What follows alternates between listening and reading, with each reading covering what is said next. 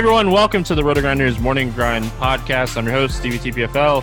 It's the football podcast. It's week three of the NFL season. We have 13 games to talk about here today. A lot of injuries, uh, a lot of opportunities, and um, as always, I'm joined by my buddy Genie for 07. Grant, how are you doing, my friend? Well, I'm just doing fine and dandy. Um, it's been weird football season so far. Fantasy, I have not done great because mostly last week because of injuries and stupid Tyrod Taylor or Tyrod Taylor's doctor. But I've made it all back and then some on sports betting. So the year's not gone how I wanted it to, but it's it's gone well. it's been a good year for me. Like I was super heavy on Aaron Jones last week and like I didn't play a ton last week because like my son's birthday party was Sunday. Um so like it was it was just a really good week because I like condensed everything and like I had like seventy percent Aaron Jones, so um, it went well. so ready um ready for week three. Like I said, man, we have a ton of injuries that we're gonna go through, and like this first game that we start with here, the 49ers and the Giants is a forty two total. San Francisco favored by four in this game um, right out of the bat. Like this is one of the games that Mostert's doubtful. Coleman's doubtful. Garoppolo didn't practice on Wednesday. He's still really questionable. Um, what are you what are we looking at here um, for the 49ers? I think it all comes down to ownership. I think a lot of people are going to be on McKinnon. Uh, obviously, without Coleman, without Mostert in there, it's going to be a very different backfield than we've seen for a little bit.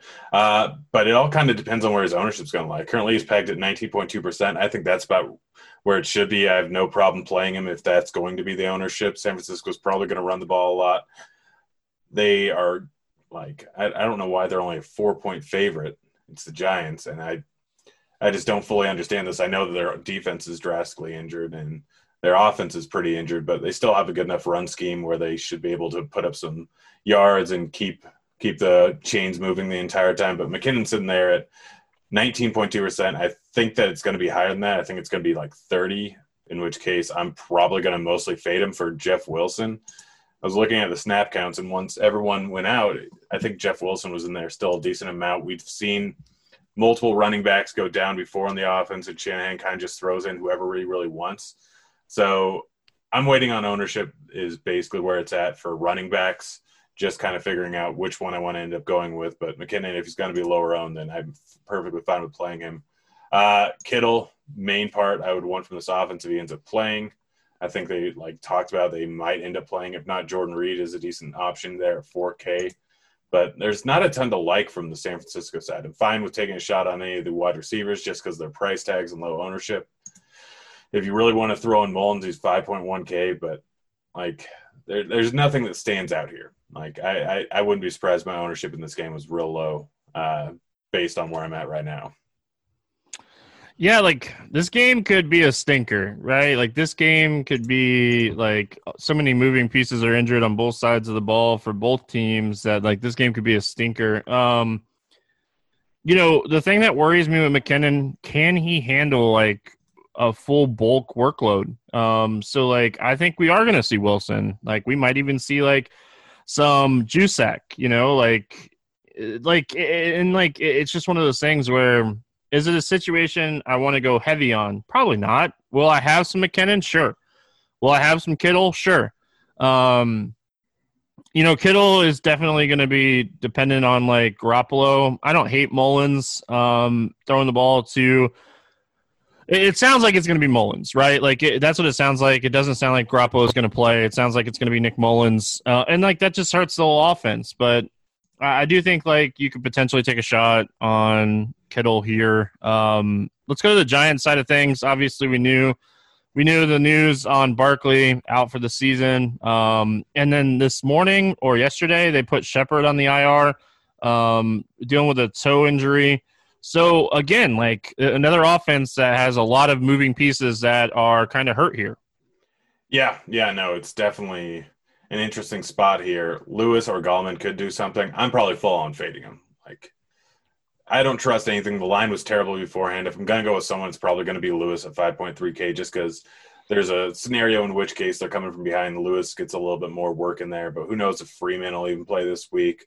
Like everything's kind of up in the air with that backfield, so I think it's predominantly a stay away spot.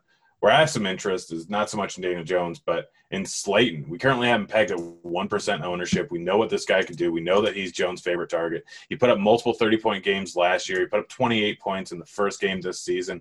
The guy has multiple touchdown upsides, and considering that him and Jones together have done it three times over the last year or four times over the last year, Slayton's price is just 4.9K. Low ownership is a perfect spot for him. Tate, I'm fine with, but not really a huge fan. Engram, I mean, pretty much any given matchup, but this 49ers pass defense is real banged up right now. Obviously, bo- they have two D linemen, one of which is Bosa on the IR. They're out for season. The cornerbacks are both beat up. Who knows if either of them will end up playing, which after that, like they really don't have much of a pass defense. Like those are the main four pieces of their pass defense, and now they're pretty much gone here. So I really, really like Slayton. I don't mind Evan Engram, just like I don't mind him every week, but I'm not overly high on him. But Slayton's really the one key piece of this entire game that I absolutely love. If his ownership is really going to be this low, he's a fantastic play. Yeah, I want to follow the Devonta Freeman news. Like, if he's not going to be ready, I have slight interest in Dion Lewis just because of how many injuries there are to the Giants defense or the 49ers defense right now.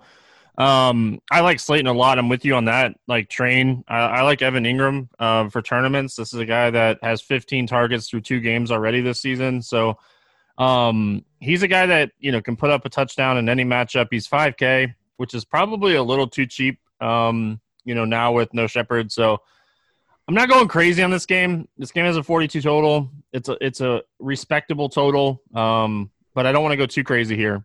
I feel like the game offers a lot of value though, so can't just write it off. Bengals and Eagles, 46 total. Philly favored by five in this game. Let's go with Cincinnati first here. Anything standing out to you here for the Bengals? I mean, not a ton. Burrow's probably priced about where he should be between AJ Green and Boyd. Like, I think Boyd's probably the better option at this point, but not really by a lot.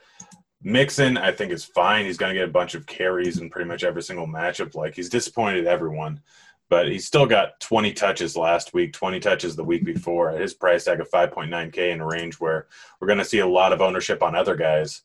I don't hate that option, um, but like, yeah, not nothing stands out here. Like, I'm fine with any of these pieces, but nothing stands out. I probably will fade the Bengals entirely in this spot, and it's just not really worth it to me to really go on any of these. It's, they don't have a particularly high points total in this game. I, I just don't see anyone going off here. Yeah, I don't mind Mixon um, for tournaments. I I like Tyler Boyd. Um, like everybody, you know, you never really know if like people are like joking about like how much work AJ Green is getting, uh, because like people are tweeting about it so much right now. But Tyler Boyd is really good. I like him. And as far as like cheap tight ends go, like I think we have to look at uh, Drew Sample a little bit here. Um, Uzomah getting hurt, putting on the IR.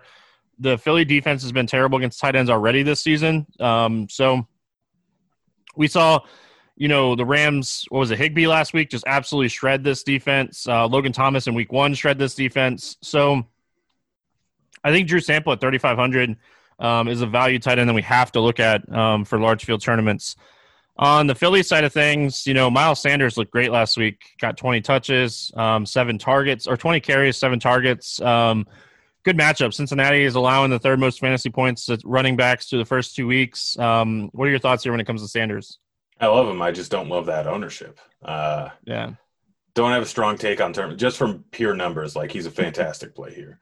We saw what the both Browns running backs did to Cincinnati in the first week.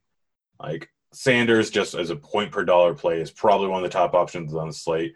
He's probably your first guy that you're putting in in cash in all likelihood at the running back position. Can't say a bad thing about Sanders in terms of the passing game. I could see the Philly being decently ahead. Like Jackson's always a guy that's in play for tournaments. Uh, Reagor, he we had some news on him just a little bit ago. He's not going right? to play. Yeah, he's out for multiple weeks. Um, so with Reagor out, like I probably honestly give more of a boost to the tight ends than anything. Yep. If I'm going to play anyone from this game, it's going to be Goedert or it's going to be Ertz. I'm fine. Either one of them, Goedert is really coming to play in this offense, but Ertz is going to be a guy that's going to go a little bit overlooked. there's just another game where it's like I'm sticking to Sanders, and that's really all I want. And if he's going to be heavily owned, then I think you could do a leverage play. I hope that it's more of a passing game, and you can kind of play it that way. But as right now, it's just Sanders. I love Goedert here. Like nobody plays this guy. This is a guy that's getting plenty of targets. They just lost a wide receiver. Um, nobody's going to play him. Like he's going to be under five percent owned. Um, so I love this spot for him. Um, the other thing that I, I, wanted to point out here, like Cincinnati through two two games is playing at the second fastest pace, and Philly's playing at the twelfth fastest pace. Like this game has like uh, the potential to kind of shoot out. So like these are the types of games that I like to target um, in tournaments. Um, there's a lot of like really solid pieces on both sides. Um, so if it did shoot out, you kind of know where the production's going to go. Uh, so don't sleep on this game. It could also be a stinker. Let's be honest. It could be a it could be a stinker. So um, Rams and Bills, 47 and a half total. Buffalo favored by two. Let's talk with the Rams here first. Um, what's your thoughts when it comes to the LA Rams? Stay away. Like Woods, Kupp's, fine, but Buffalo's a good defense. It's going to be in Buffalo, although the weather looks decent right now. I don't really see many spots where anyone on the Rams ends up going off. Like one of the running backs may end up having a 20 point game. We've seen Henderson do it one week. We've seen Brown do it one week. Now with Akers injured, like it could be either of those guys. Their price tags aren't terrible, but Buffalo is just a good, good team and a good, good defense. Like, so if I'm going to go anywhere, it's probably going to be either Kupp or Woods, just sheer volume of targets. I know Higbee had a great weekend last week. Obviously, just was one of the top plays on the entire slate with three touchdowns, but I don't know if really expect him to do it again. And he's 5.9K, like full on fade, I think, of the Rams for me here. But I'm also a little bit jaded because I love Buffalo. So go ahead and see, tell me if I'm wrong.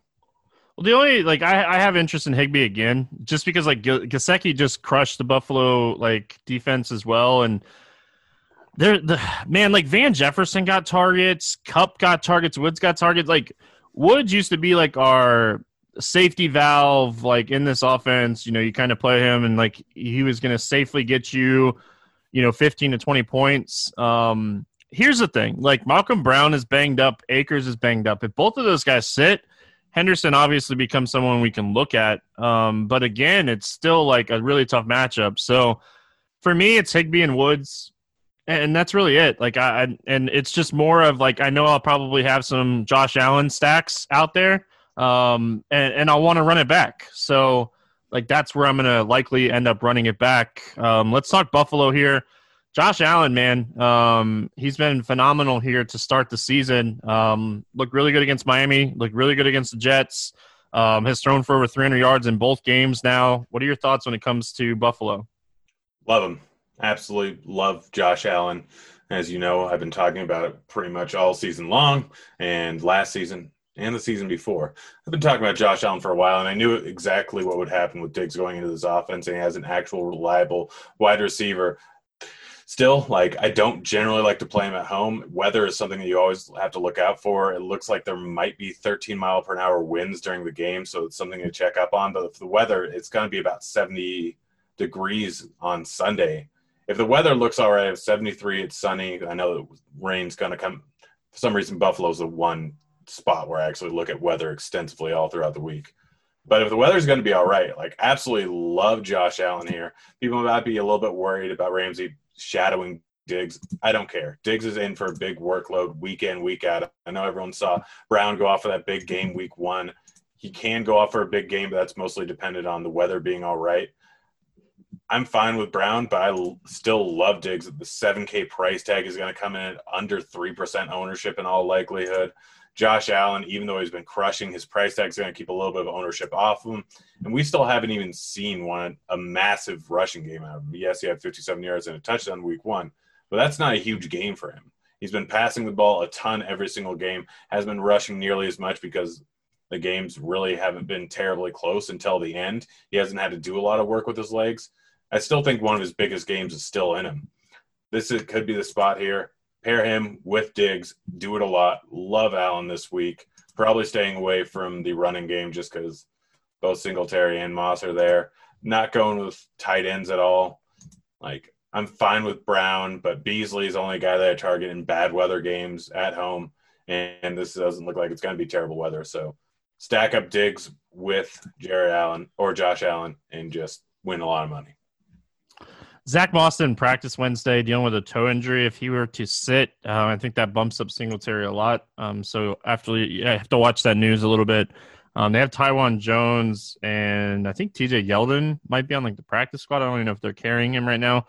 Um, so the way, like a way, like to be different here is you can go Singletary Buffalo's defense. Um, if you want to, you know, play a different, a different aspect or a different way to approach Buffalo here, but I love Allen John Brown. You know, if you look at John Brown's price, it's just way too cheap um, for the upside that he's been able to, you know, provide this season. But yeah, I, I think Diggs is always someone that you have to you have to look at. Like you know, he he's a guy that it, it seems like Buffalo went out and got Diggs, and like he has been fantastic. You know, I do worry about Jalen Ramsey shadowing Diggs. Not gonna lie, um, it is something that I worry about the matchup is is tough. Um, even for if you look at John John Brown, like it's going to be a tough matchup too. Darious Williams is is playing good as well. So um, Josh Allen hundred yard rushing game is not out of the question here. So you know you definitely want to be looking at Josh Allen in this one. Um, moving on, we got the Bears and the Falcons, 47 and a half total. Atlanta favored by three. Uh, this game's in Atlanta, so indoors. Um, what do you think here on the Chicago side of things? I mean, much as I hate Trubisky sometime, it's against the Falcons.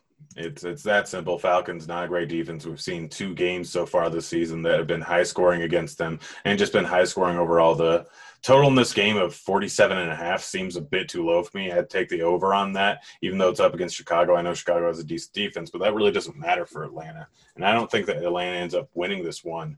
So Allen Robinson, absolutely in a spot where he can end up crushing going up against a very, very bad defense. Nine targets each of the first two weeks. Didn't do much with it last week. I think that's a little bit of an outlier. And you look at his numbers on the season, and he hasn't put up great numbers, but he still doesn't have a receiving touchdown yet.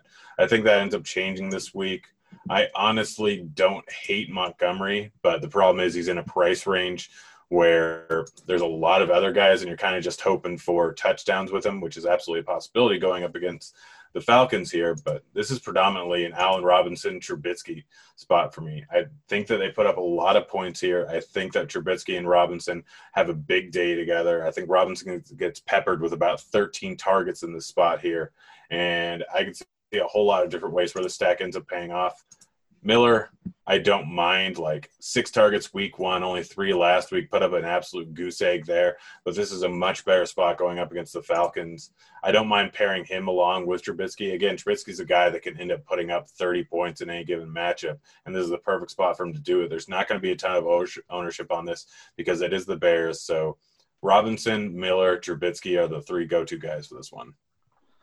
Yeah, like if you think uh, if you think Chicago is going to be playing from behind, you know, take some shots on Jimmy Graham too. Um, a Rob is the guy. Like he has 32% target share and zero touchdowns, and like the touchdown number has kept his fantasy point number down enough where he's priced down a little bit. So I like the Trubisky A Rob pairing. I don't mind Trubisky A Rob Graham if you think this is going to be a really high scoring game. Um, I, I honestly don't hate David Montgomery either. Like you said, the price range is really strong, but he's someone that I'm definitely to have on my list. I don't know if he's going to make the cut, but I try to tend to try to knock my running back pull down um, a lot more than my wide receiver and tight end. So um, let's talk Atlanta here. You already kind of said it. Like the defense is not playing great, and they're playing from behind a bunch, and like we're seeing really high scoring games and stuff like that. They kind of just like – they just let it go against Dallas last week. Um, what an ugly turn of events there. Julio Jones is banged up right now. Um, Russell Gage, 21 targets through first two games. Like,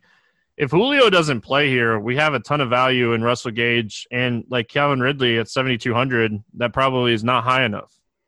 Yeah, which it's super interesting that by week three, we already see Calvin Ridley at pretty much the same price tag as Julio Jones.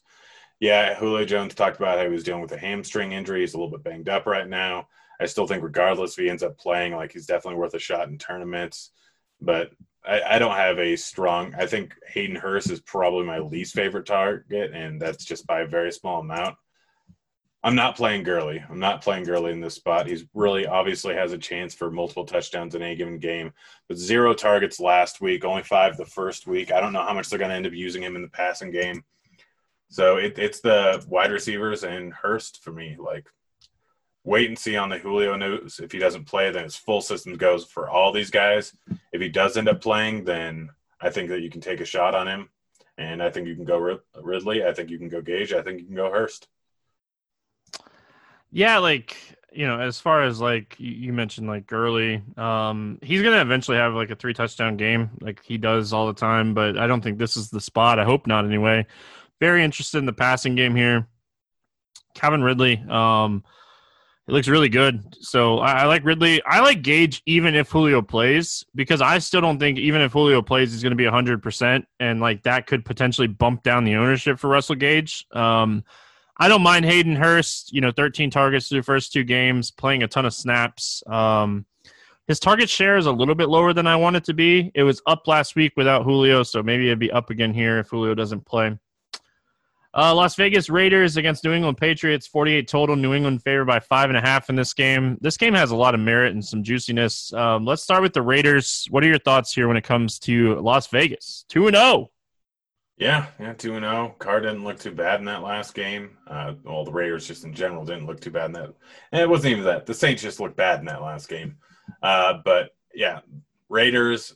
I think this is going to be a decently high scoring game here. Jacobs seems a little bit expensive here at 7,300, although he is getting a ton of work. Patriots isn't really the easiest matchup in the world. I'm fine with him, but not over the moon. Uh, guy I really like here is Ruggs. Like I think that Patriots are going to try and shut down Waller a little bit. Ruggs did not look great this last week. If he's all right this week, then he could like he was also coming off that knee injury, so it's still something to watch throughout the week. It's obviously we're recording this on Wednesday afternoon, so keep that in mind. But at 5K, I think that he's a decent play here. Uh, I'm fine with going with Renfrow. I'm fine with going with Edwards, but Ruggs is really the guy that I like.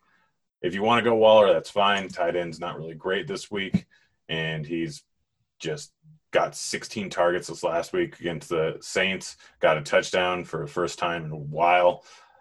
But it's it's Ruggs is my main guy here. I don't know if I'm going to use much Carr.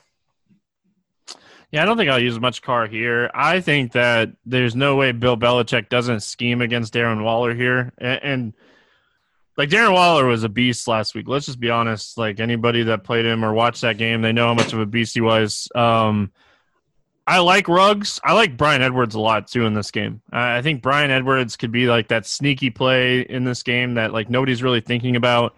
Um, and like Waller, if he does get shut down, where's the production going to go? It's going to go to Ruggs, Edwards, Renfrow, and Jacobs. So, so like you know the pieces where it's going. Um, it's a tough matchup for Josh Jacobs, but we have to respect the workload like you said, like the workload is insane right now. The guy's coming off of 27 carries in week um, two after having 25 carries in week five or one. So um, it, it's hard not to like Josh Jacobs each and every week right now. Um, they get a lead. Gruden wants to run the ball, and like they don't want to run the, run the ball with Devontae Booker or Jalen Richard. They want to run the ball with Josh Jacobs. So, uh, New England Patriots here, like Cam Newton, right? Like you could play Cam Newton by himself. You could play Cam Newton with Harry or Edelman, but like Cam Newton has to be in the conversation this week, right? Yeah, he has to be in the conversation. It's a goal line running back. like Yeah. Yeah, we finally like have a running back, a consistent running back in New England. We haven't been able to say that for years. And it's straight up Cam Newton. They're fine with running him all over the place. Bill Belichick knows how to use his size and his speed Cam Newton is a fantastic play this week. He's expensive. I don't care. Like you're essentially getting a guy that has two rushing touchdowns. You know how many passing touchdowns he has this season? One, right? One is correct, but he still had 400 passing yards last week. He's going up against the Raiders. Raiders is one of the worst defense in the league, I think, right now. Um, and in terms of giving up points and yards, like Cam Newton should crush here. If you want to pair him with someone like I, I think it's Edelman. Uh, White, I don't know if he'll end up playing this week. Have they given us news yet? I don't think they have. Did you see anything on it? I didn't. Like condolences to him and his family yeah. and prayers, man. That's that's rough. Um, so yeah, I don't know. Like nobody, I don't think anybody will um like give him any shit if he doesn't come back this week, right? Like you know, you no. take your time coming back from that one. Um, so and like we we I haven't heard anything um about his mom yet either. So um, I'm sure he's wanting to be with her if she's still in critical. So um, no idea if White is going to play or not. Yeah, if he doesn't end up playing, then I'm fine with Edelman or Harry pairing him with Cam. I'm fine with them regardless. But it, yeah, it's Cam. It's Cam naked. It's Cam with either one of these guys. It's Cam. It's Cam. It's Cam. And it's Cam. I don't think I'm going with Michel. I wouldn't be against it too much if White ends up missing, but likely a scenario where I'm not going to have a ton of exposure to him. So yeah, it's it's Cam. yeah, I like Cam a lot. Um, Harry is 4,200. He's super cheap. This is a big dude, a big red zone like threat. It doesn't seem like they really want to use like Ryan Izzo or anything. Um, so Harry has a huge role in this offense, and he's a big dude. So like he is a red zone threat. Um, Damiere Byrd came out of nowhere and had nine targets um, against Seattle last week. It's something to monitor. He's 3K don't want to like overreact to one week, but like nine targets and he played 88% of the snaps in week two and 87% of the snaps in week one. So um, they they seem like they want to go like three wide receiver sets a lot here for Cam. Um, so Byrd has to be in the conversation. He's 3K. Like if he gets five catches and a touchdown and you don't have him, you might be in trouble um, if the rest of your team goes off. So I love Cam. I'll be pairing him with Edelman, Harry, and Byrd, just kind of mixing and matching. Um, but I like this combo a lot here. I don't really have anything else. Like I don't want to really touch the running back situation. Um, Oakland has struggled with you know allowing touchdowns to running backs this season. So if you want to play like maybe Michel and the Patriots defense together, sure, but probably not something I'm going to go like crazy with here. Uh, Tennessee Titans, Minnesota Vikings, 48 and a half total here. Tennessee favored by two and a half in this game. Um, Grant, like my biggest issue with Tennessee last year was just like how many seconds they were playing, you know, like how long it would take them to make plays. But like we have the teams that are fifth and sixth in pace already this season. It's two weeks. I don't want to overreact, but this seems like a very interesting, maybe potentially like under the radar game for a 48 and a half total. Yeah, I don't know. Like, yes, they're playing at a higher pace. It's kind of just ended up going that way. They've been involved in two very close games, and yes, this game's projected to be fairly close. It's only a two and a half point spread, but this is not. These are two teams that don't really like to pass the ball a ton. Tannehill was just kind of forced to at first game going up against Denver, but only 24 attempts last week. We look at last season; he was right around the 25 attempt mark almost every single week. I think this is just a spot where they hammer with Derrick Henry. Minnesota's given up 150 yards each of the first two weeks. Henry hasn't looked great so far, but you look at the rushing numbers and 25 attempts in the first game, or his last game, 31 in the first game. I think this is predominantly a Henry spot. I think this is a spot where you end up targeting mostly just the running backs in this game. Yes, Thielen could go up. No, I guess we'll get to Tennessee in a second. Yes, Davis seems to look great, but he's all the way up to 5.2K now. Not quite the deep discount that we had before. And if they're only going to throw the ball 25 times in this game, which seems like it's likely against this Minnesota defense that's just horrible versus the run, I don't really have interest in anyone on Tennessee outside of Henry, which I have a lot of interest in.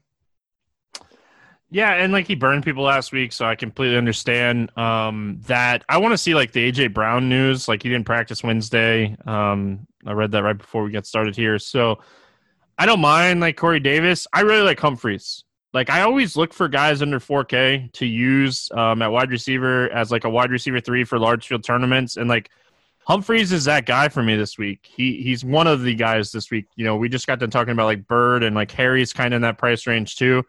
Um, but Humphries is 3,900.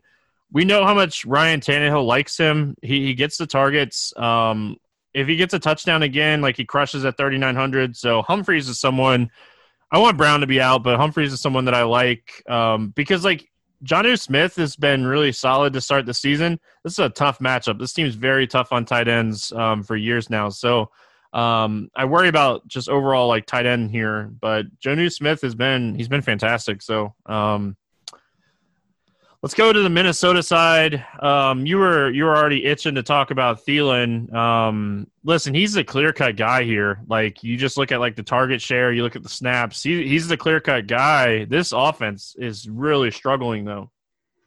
Yeah, yeah. No, this offense is not great like it, it's just it's been a rough year so far for Minnesota. Like they just haven't really been able to get too many things together here. I think they were going to want to run the ball more in this game. I think they're going to run ball in every single game. Cousins has looked just atrocious so far, even though he's been playing in a dome each of the first two weeks. I Cook's the guy like Cook at lower ownership should get a decent workload is the one guy that I have a little bit of interest in. It's probably only big field GPPs Thielen at 6.9K, just because of the massive amount of volume he might get, is a guy that's always in play.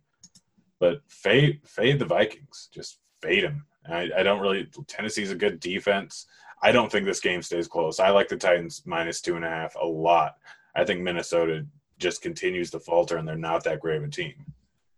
Well, the good thing, like, if you want to target Minnesota, it's very easy to pick who you want to target. It's Cook and Thielen. Like, their production goes through two guys. Like if you look at all the stats, it's two guys. Like it's simple where you want to go with these with this team. So Washington football team, Cleveland Browns, 44 total here. Cleveland favored by seven in this game. Um, what are your thoughts when it comes to the Washington football team?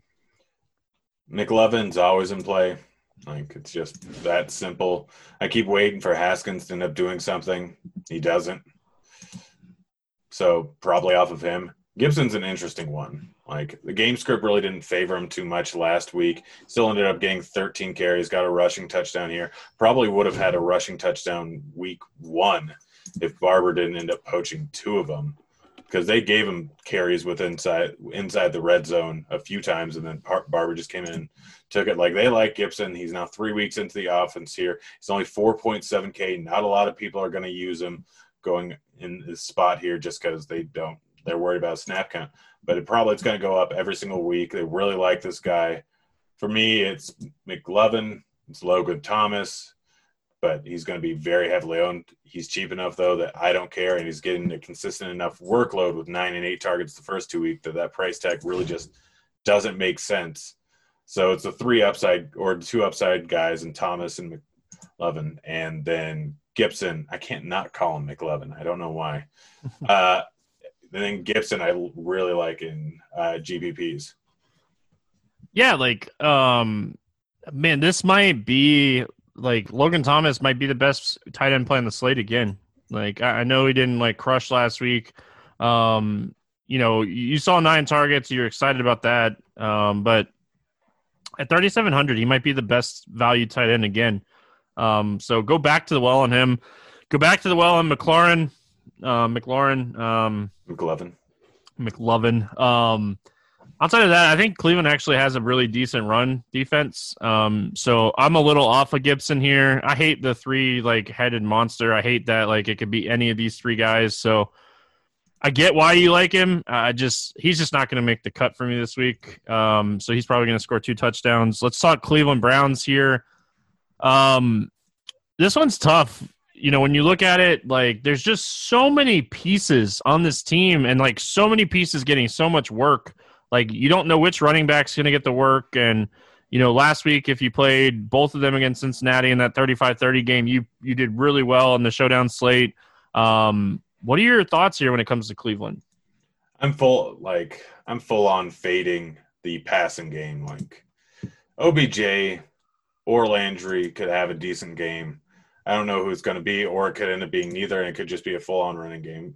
Washington's front has been decent so far this year, but I'm fine with using Chubb or Hunt. They're going to come in at very low ownership. People don't want to pay six nine, six point nine k for a running back that is in a split backfield, and I think that makes him a decent GPP play here. He can obviously go for a massive run at any given time. He's got huge touchdown equity, and Kareem Hunt has a decent amount of pass work equity.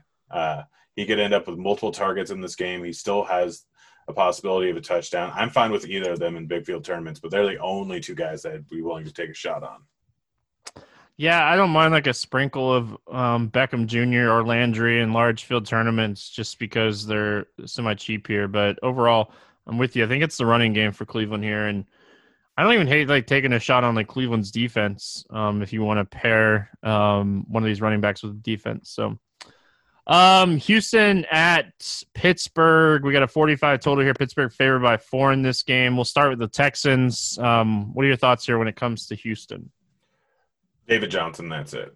Um, again, this Pittsburgh defense is very good. Yes, Watson can have a big game at any given time here, but I don't know who he's going to throw it to. Like, you can take any, you could take Fuller or you could take Cooks. I don't really care. I don't want any of them. I don't want any of the pass game work at all in this, except for the pass game work coming from David Johnson. David Johnson's priced at 5.4K. Everyone's getting so excited to play Mike Davis, which we'll get that when that happens as if David Johnson isn't a better running back in a better spot, and he's getting one of the highest snap counts of any running back in the league right now. He is the go-to de facto guy in this one. Uh, have we heard news on Duke Johnson yet? I think that he's still unlikely to play. Um, I did not see news on him before we got started, but um, I know he he was limited Wednesday. There you go. All right. Yeah. Again, it's earlier on the week. Be on the look for that, but I still don't really care. David Johnson's going to get a ton of work in this offense regardless. People are going to be disappointed by what he did last week going up against Baltimore. And yes, he only has 11 rushing attempts each of the first two games. This one's a four point game. Like this one, it, Houston is a four point dog. The first week they went up against Kansas City. Obviously, they have a less than stellar run defense, but Kansas City was in control pretty much that entire game. Baltimore, great defense, control the most of the game. David Johnson's price keeps going down, even though he's getting a consistent workload, and he really hasn't had a game where they've had to use him too much in the passing game either, or they ch- have chosen not to use him a ton in the passing game. I really like David Johnson in this spot. He's going to come in at almost no ownership. I know it's a tough matchup here, but there's a lot of different ways that this game can end up going, and he's a perfect pivot off of Mike Davis, who's probably going to be pretty chalky here. David Johnson's the only guy I like in this spot here for Houston. Yeah, like you know, obviously I want to pay attention to like the Will Fuller news. Like if he's good to go, I don't mind taking a shot on Will Fuller. Um, he burned a lot of people last week, so I love guys like that. Um, like this is a dude that had 10 targets and 112 yards in week one against Kansas City. So um, if he's a if he's a full go, I think he's interesting. If he's hurt, I think Brandin Cooks is interesting. Uh, Jordan Akins is the guy now. Like it, it's not even close. Like this is a dude that has played over 83% of the snaps in back to back weeks now. Um, he's the guy. It's not Darren Fells. So if you want to take a shot on Akins, if you're like making a Pittsburgh stack or something, um, I, I think he's worth a run back here. But I'm with you for the most part. It's probably David Johnson from this team. Um, let's go to the Pittsburgh side of things. You know, Conner questionable playing, questionable playing, and then played. Got 16 carries, looked pretty good. Played 78% of the snaps. They want James Conner to be a workhorse. Like Pittsburgh believes in workhorse running backs. He's 6,700 going up against Houston. Um, I think he's worth a look here in tournaments.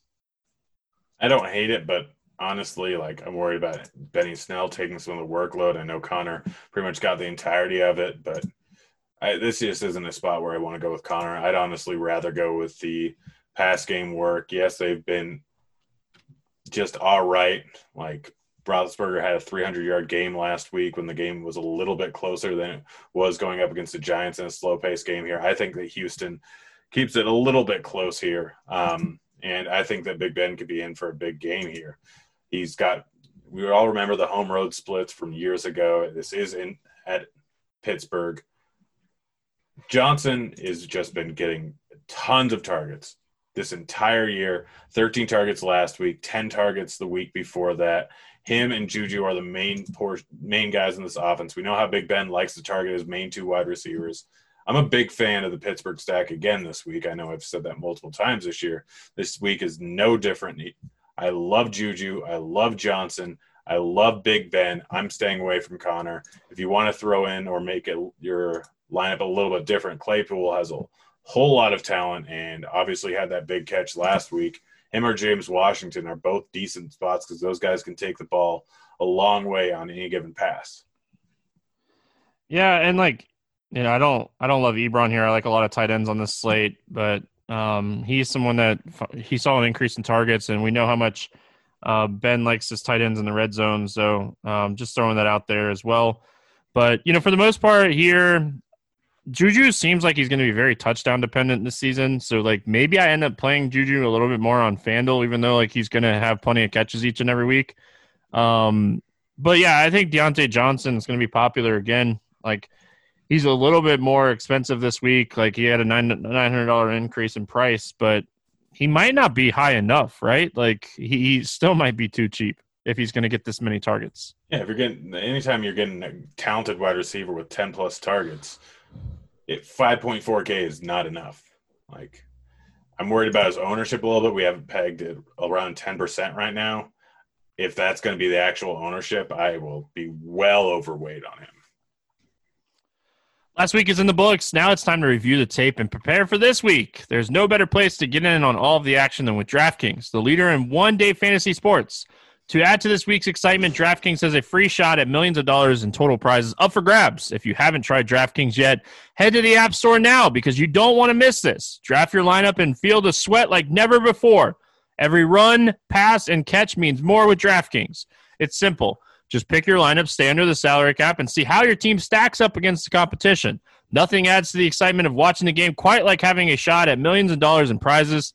DraftKings has paid out billions of dollars to winners since 2012, so they know a thing or two about cold hard cash.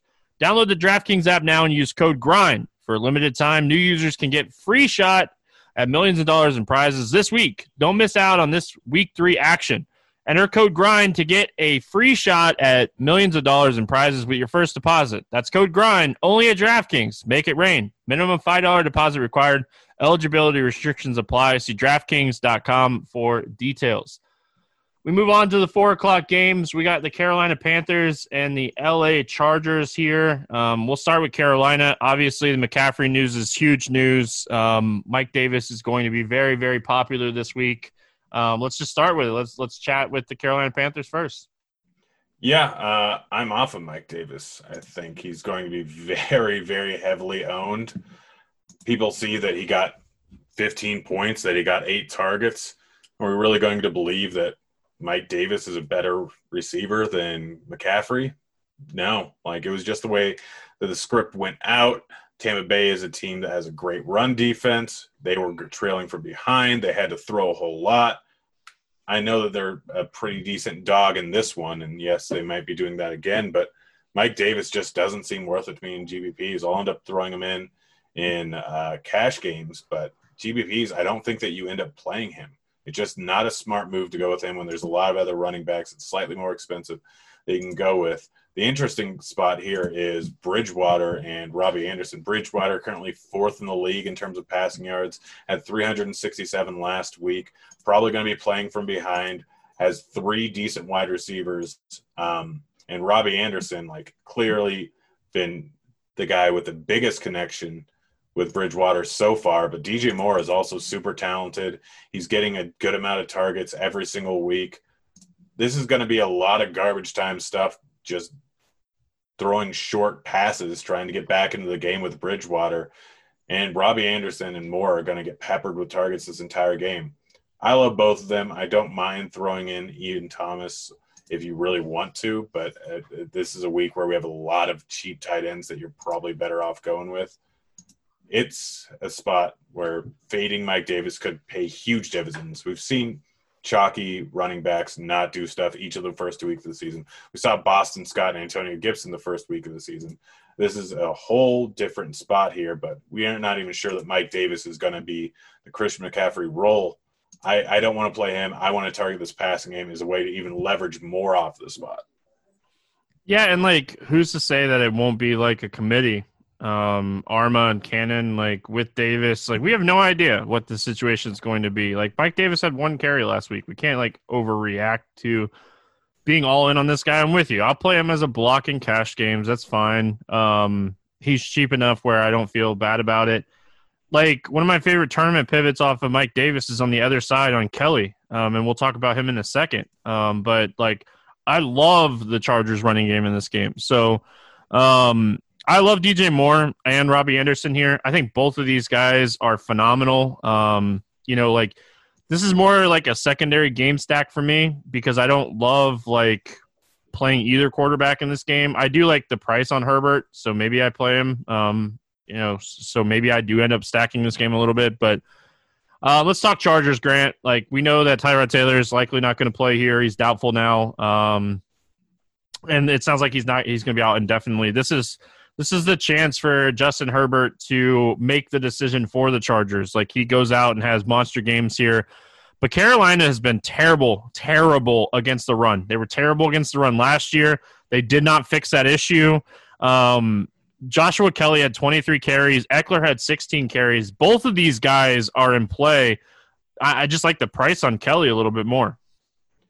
Yeah, yeah, the price on Kelly is definitely better. This is a pretty much the situation that we had last year, the year before with the Chargers offense. They don't just run one running back; they have a split committee almost every single time. Even Ekeler at one point and Justin Jackson were very much both involved. Both these guys have looked good. They've run the ball quite a bit. I still think that it's not a bad idea to play the passing game here. Herbert clearly has more of a connection with Keenan Allen than Tyrod Taylor did. Didn't really target Mike Williams too much, although Mike Williams could be in for a game at any given time. You can get a really cheap full stack out of this, and you can bring it back to the other side if you're expecting them to be uh, trailing in this game or just have to throw the ball out. They went up against Kansas City last week and they tried to control the clock going up against that bad run defense with a rookie quarterback here or a rookie quarterback last week. It's a different situation this week as they're actually coming in as favorites. I think that the passing game is a decent spot to attack. We talk about how bad Carolina is against the run. They're not great versus the pass. They have a lot of young guys on here. There's miscommunications. Keenan Allen, a good route runner, is able to take advantage of those miscommunications. I really like Keenan Allen here. I really like Herbert. I'm fine with the running game too. I'm probably going to play this game a whole bunch of different ways, but I'm fine with Kelly. I'm fine with Ekeler. I like both those calls, but realize that also with Herbert in there, Ekeler had almost no targets the first week. That wasn't really the plan. Tyrod's a mobile, better is a mobile quarterback that kind of just plays a different style than a lot of other guys, a lot uh, different than most quarterbacks. And Kelly had three targets last week. Ekeler had four. That's seven for the backfield on a week where Herbert really didn't throw the ball a ton. So I think they might be going back to that style where they dump the ball off a lot more. So I, am fine with really anything, any which way in this game. But my biggest preference is Herbert and Keenan Allen. Yeah, I love this. I love the Charger side of this game. Um, like this, it seems like a really juicy spot um, for this one. So, uh, moving on, we got the Jets and the Colts, 43 and a half total. Um, the Colts are favored by 10 and a half in this game. Is there anything standing out to you for the Jets? I there's so much value at wide receiver that I just don't want to use. I don't know what to do here. Honestly, it's too well, like, on. Crowder didn't practice Wednesday. Perriman's already doubtful. Hogan's banged up. Like, good luck.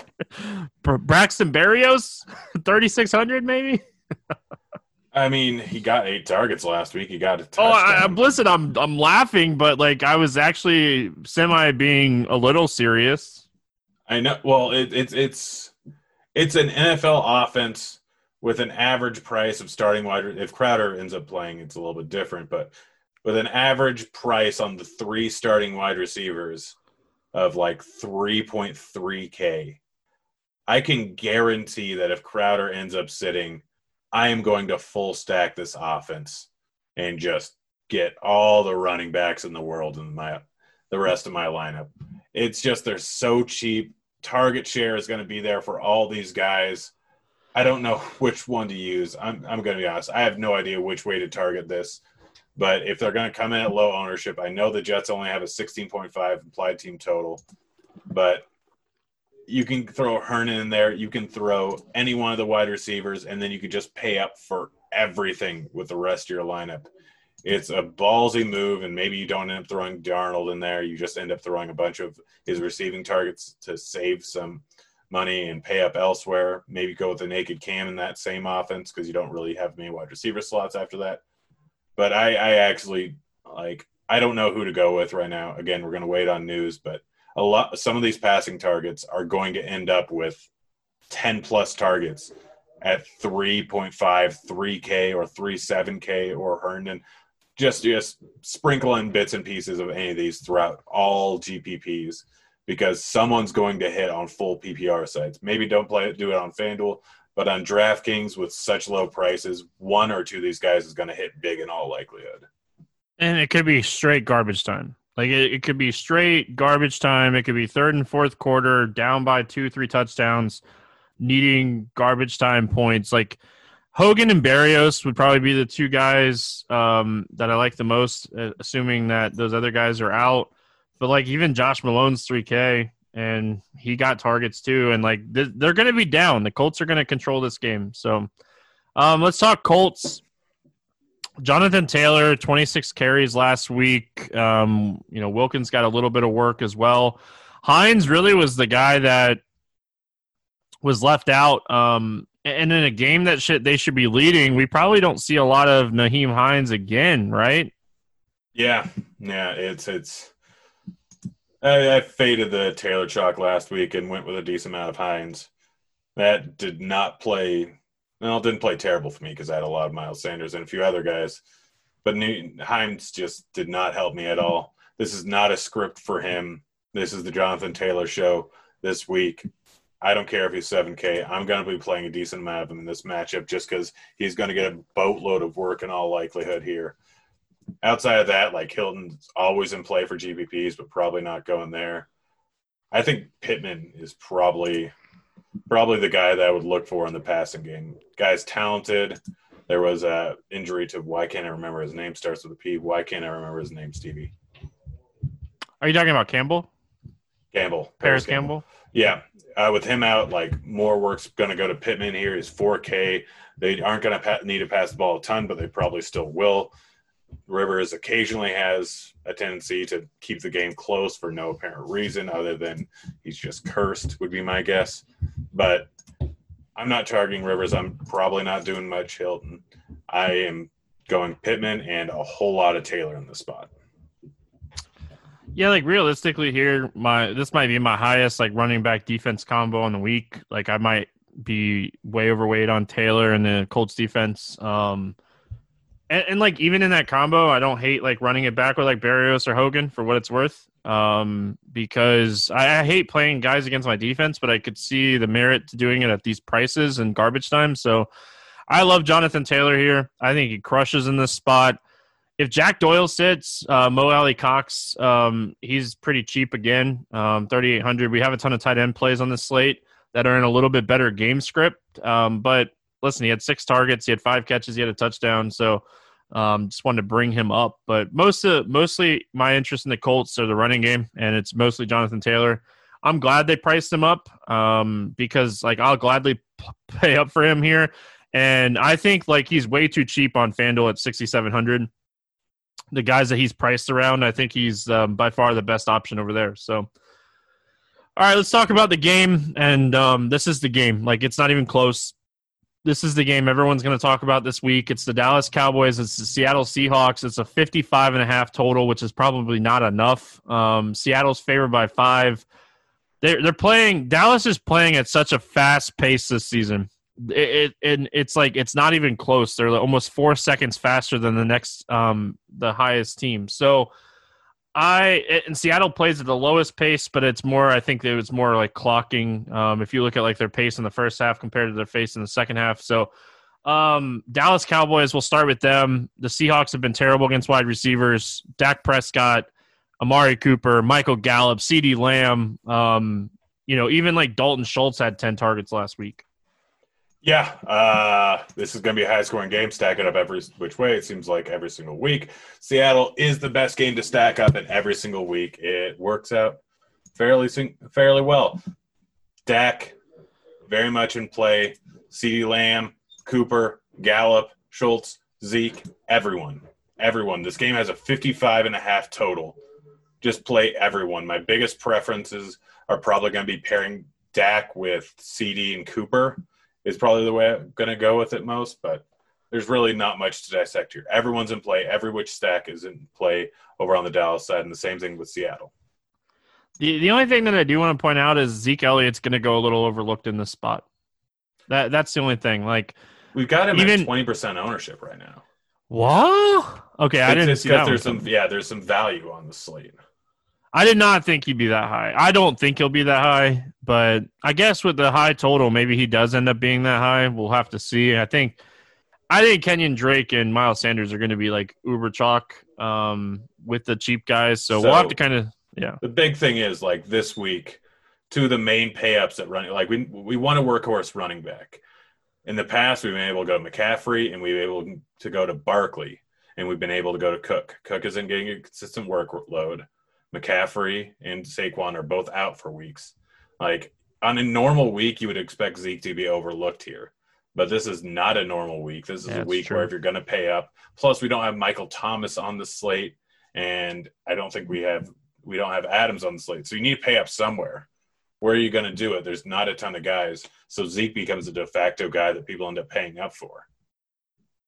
Yeah, I guess that makes a ton of sense, especially with a massive total. Um, if he is like the third highest owned running back on the slate, I'll probably be underweight on him. Um, but if he starts to see ownership like dip on him a little bit, then I do think he's interesting. I like the passing game a ton here. Like Amari Cooper at 6,500, he's eventually going to score a touchdown. Um, and he looks fantastic. Dak wants to find him. Um, so I love Amari Cooper. I like Gallup and Lamb. I think they're both in play. I could see using two of these guys um, with Dak um, and then running it back with plenty of Seahawks. So let's talk about Seattle on the other side of this game. Um, listen, Russell Wilson has been awesome. Um, awesome. Like, how, how don't you like Metcalf and Lockett? You know exactly where the production's going. Uh, it's going to Carson, Metcalf, and Lockett with Wilson. Yep, yep. Like uh, like I said, stack this game up every single which way you can. But my favorite piece of this game that I think is going to go highly overlooked because he's in that Drake and Miles Sanders range is Chris Carson. Snap count was down a little bit the first week, went up the second week, got 17 carries, only got three targets last week, but he's been involved in the passing game a decent amount, especially over in the red zone. Because you do have to watch out for Lockett and you do have to watch out for Metcalf. Zeke or not Zeke Carson is my favorite play in this entire stack. I don't generally want to play him with Wilson, but this is a spot where I'm willing to do it just because of the high total in this game. But if you're not stacking up, like Carson's the perfect guy to play with not stacking this game, or if you're going Dak on the other side. This can still be a high scoring game, and Carson end up with three touchdowns. They are letting Wilson cook a little bit more this year, but he's still only at an average of 28 passes per game, I think, 30 passes per game. Maybe it's because of the slow pace, but Carson can end up with 25 carries here, and he can end up with multiple touchdowns in the spot. I really, really like Carson, but I will stack this game up every which way. Carson's just the guy that I want to throw in in most situations where I'm not throwing Wilson in there. Tampa Bay at um, Denver. We got a 43 and a half total here. Tampa's favored by six in this game. Um, Tampa really, really solid implied team total here at almost 25 points. Is there anything standing out to you for the Bucs? Not really. Like, I don't know. This game just seems like it might end up being a dud.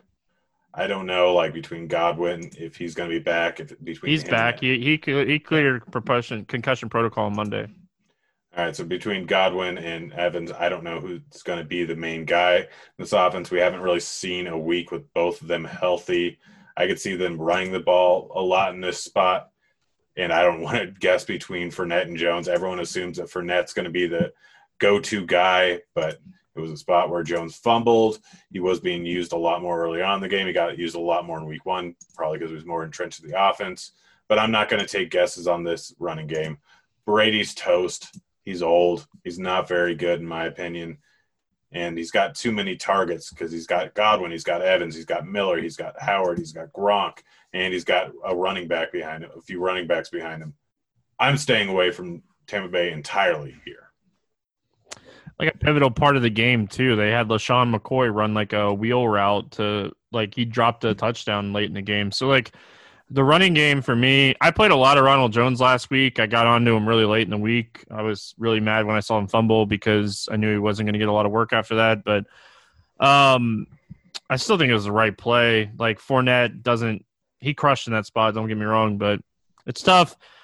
I don't mind Evans or Godwin here. They both have two touchdown upside in any matchup. Um, Denver has been kind of weak against wide receivers to start the season, so I don't mind either one of those guys. But outside of that, I don't have any interest in anything else of this Tampa side. And on the Denver side, we got Jeff Driskel going to be starting in this game. It doesn't sound like Phillip Lindsay's going to be back. Um, Courtland Sutton just went on the IR.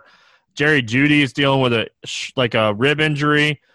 Like I don't even know what to think of Driskel starting here. Like, do you have any thoughts on this whatsoever? I love Noah Fant this week. Like, he's coming in at almost no ownership. The guy is very talented. He has big playability. He's been getting a decent amount of targets. New quarterback, the offense is probably going to rely on his uber talented tight end in an offense where there's really not a ton of great targets, especially if Jeudy's banged up and Sutton's already out. Like, they're going to have to throw the ball. They're a big dog. They're probably going to have to throw the ball a decent amount. Driskel is looking to just not make a ton of big mistakes but he's going to have to get something done. I think Fant's going to be a big beneficiary. I think Fant's going out for a huge game, and he's going to come in at no ownership. So Fant is the only guy I'm really looking at. If Jeudy looks like he's fine towards the end of the week, I don't mind him just because you're betting on talent there. But it, it, it's Fant, and that's really it for me. Yeah, like if you're playing the whole, they're going to be down in this game. I think like playing some of the passing pieces is fine. Um, we're gonna we're gonna like we're gonna like Denver a little bit more next week. They're playing the Jets. Um, you know, not looking a, a, ahead to Week Four or anything, but um, pay attention to this spot just overall and just kind of see how it plays out. But Melvin Gordon's gonna get the work. I just don't love the spot. Um, yeah. I know Tampa. I know Tampa's like kind of struggled this season against running backs, and like I played Melvin Gordon last week at 52. The price increase is, a, I think, is enough to make you kind of eh on him. Um, so I, I don't hate it on DraftKings. I really don't. He's going to get the workload. Um, that's it on this game. This is one of my least favorite games on the slate. Let's finish it out. We got the Lions and the Cardinals, 55 total here. Arizona favored by five and a half in this game. This game has all the makings of fireworks, just like that the uh, Dallas Seattle game, um, and it starts at the same time, so that's always fun. Let's start with Detroit here. Um, listen, it sounds like Golladay practiced a little bit on Wednesday. Um, you know, it's the first time he's practiced since week one, so if he's back, it's huge. If he's not back, it's huge for like Marvin Jones and Danny Amendola. Yeah, yeah, no. Uh, I I really hope Golladay's back because I'm gonna have a ton of Marvin Jones and Golladay in this spot here. Like if Golladay isn't back, then I'm probably gonna play a decent amount of Cephus. I'm probably gonna play a decent amount of Amendola. I'm probably gonna play a decent amount of Hockenson, but I really like this game as a stack. I think it's going to get overlooked here in the afternoon with that Seattle team taking up a whole lot of the ownership. Currently, we have ownership pegged for Marvin Jones and Golladay at low amounts. If Golladay comes back, then it takes a little bit of attention off Marvin Jones, who is probably in for a decent game. Peterson could be watching Golladay a little bit more. I really, really like the passing game. I really like Stafford in this spot. 24 implied team total. Having a star right receiver back is going to be pay huge dividends. He's already played Chicago defense that's pretty good and Green Bay. He's done both of that without Golladay. Still put up 17 points. Has a chance to throw 45 times in this high paced game here. I love Stafford. I love Golladay. I love Marvin Jones. I don't mind Hockenson. Uh, but like this is assuming Golladay plays. If Golladay doesn't play, I'm still going to play this a ton. I don't care. It's such a high total that I kind of want to, and people are going to be mostly focusing on Kyler Murray and Drake and Hopkins on the other side. You got to bring it back with someone, or it's just better to go with the other side and play one to two pieces from this Arizona team.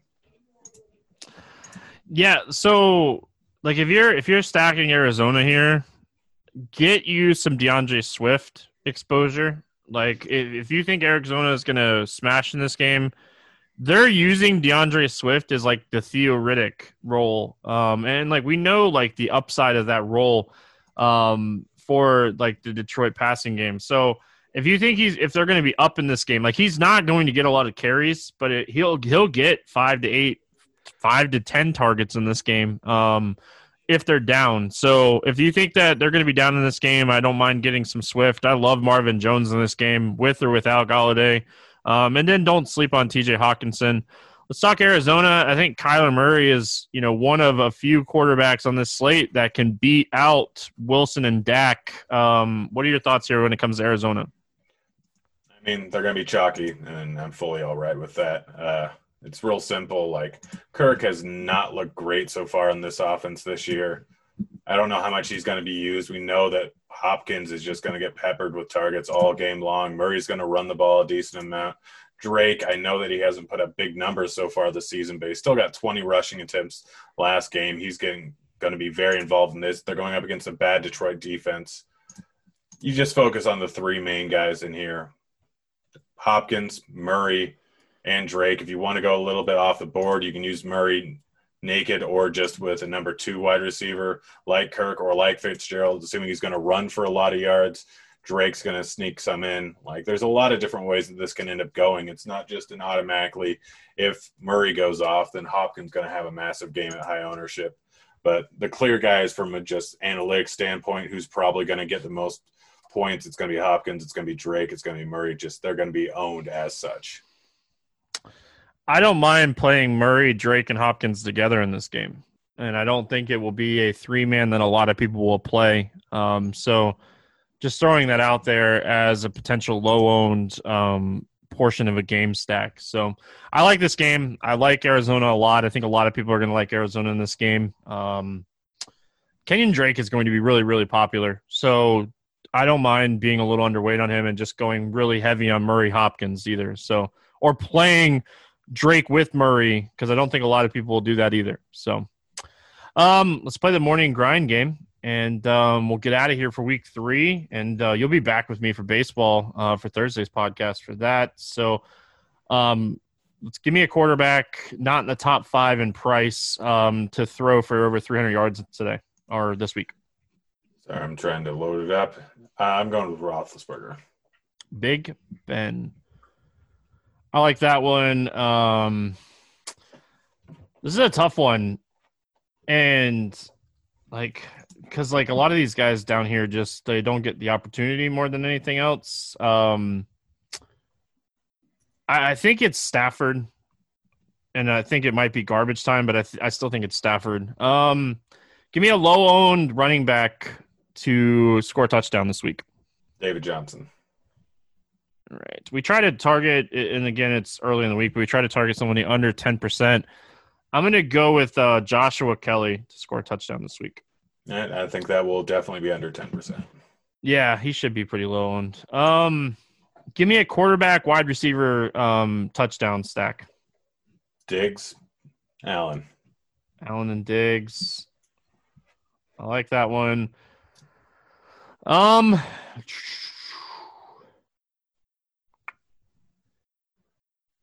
Man, this one's tough.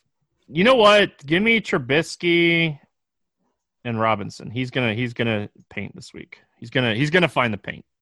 I like that. Um, wide receiver for eight or more targets this week. I kind of want to use someone from the Jets game. Just I have no idea which one it's going to be. uh, I'm going Keenan Allen.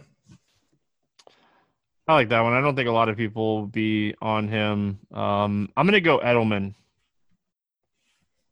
Yeah, people always underestimate like how much a QB wide receiver connection really matters. Yep. Um, give me a tight end for a touchdown. We have a ton of tight end plays this week. Who's gonna Who's gonna find the paint? I'm going Noah Fant. I like that one. I'm gonna go Super with my boy. Ownership. I'm gonna go with my boy Goedert. We just gave out two potentially really low on tight ends. Hopefully, hopefully both of them can um, find the paint this week. We didn't really talk about Herndon. He's another tight end that's in play this week uh, with all those injuries potentially for that team. Uh, give me a defense that's going to score 10 or more points this week.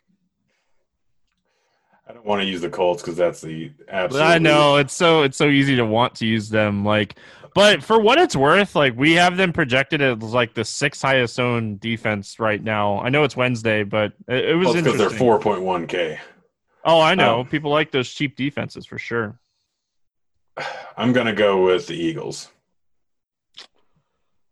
which is the highest projected own defense on the slate so Oh, far. I didn't Um, even look. I didn't even look. I don't pay attention to defensive ownership at the beginning of the week. I don't either. Um, I just thought it was funny. You know what? Um, Kirk Cousins is always good for a touchdown uh, to the other team. Give me the Tennessee defense this week um, to score over ten. Grant, any final thoughts before we get out of here? Pay attention to injuries, as always. Fade Mike Davis and play Josh Allen and Diggs because they're going to go for a combined 60 points this week. There you go. It's going to wrap it up here for week three. We'll be back for week four next Wednesday afternoon and um, back with the Thursday podcast for baseball tomorrow morning. Hope everyone has an awesome day. Good luck in week three, and we'll see you guys again for week four. Tickets.